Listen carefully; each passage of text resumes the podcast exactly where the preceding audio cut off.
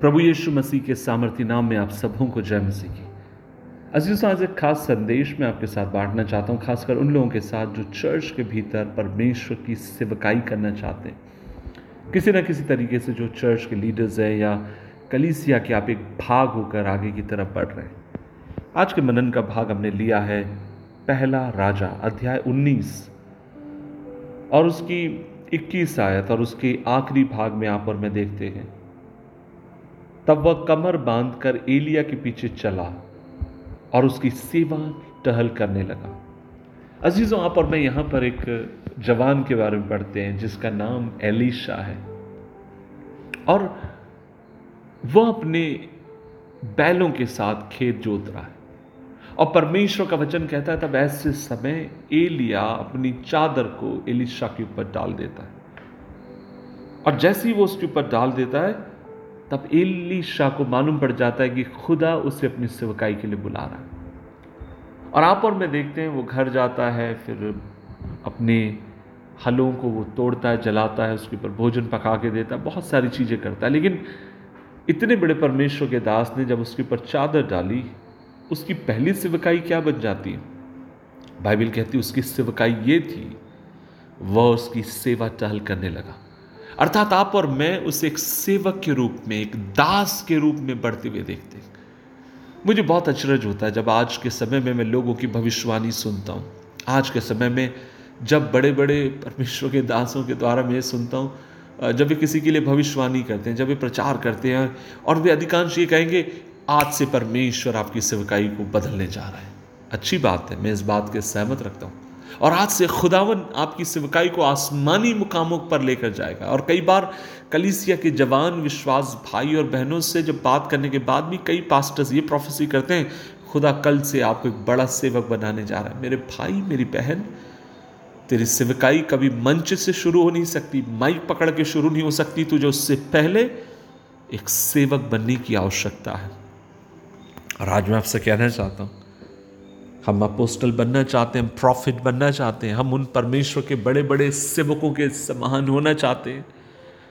लेकिन कितने बार हम ये दुआ करते हैं कि प्रभु जी, आप मुझे सेवक बनाइए।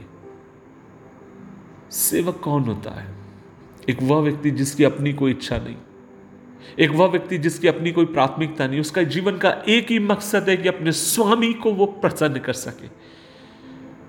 यीशु मसीह ने यही तो कहा था कि यदि कोई मेरा चेला होने चाहे, मेरे पीछे आने चाहे तो प्रतिदिन वो अपने आप का इंकार करे। क्यों? वो तब सेवक बनेगा। वो अपने आप को खत्म करेगा।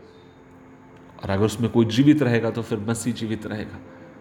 इसी बात को पॉलुस कहता है कि अब मैं जीवित नहीं रहा।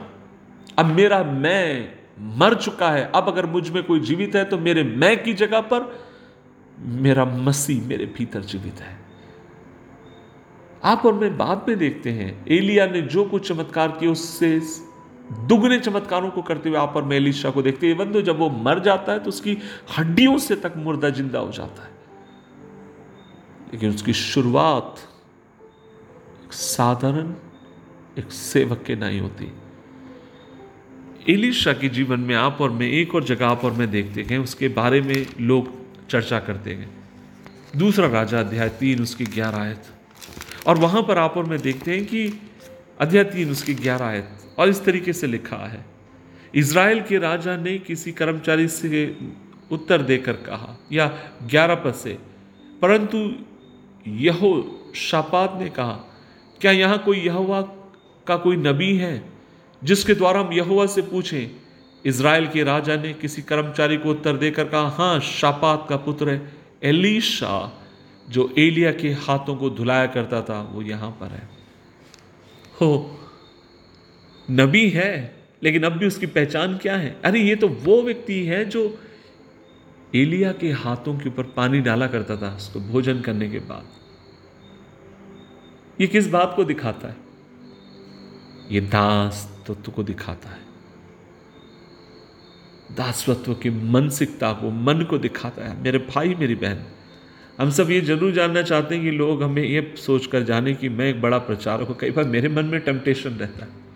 लेकिन बार बार मैं इस बात को मानना चाहता हूँ और ये कहना चाहता हूँ, किशोर, तू प्रचारक बाद में है, लेकिन तेरी सबसे बड़ी पहचान ये है तो खुदा का सेवक है।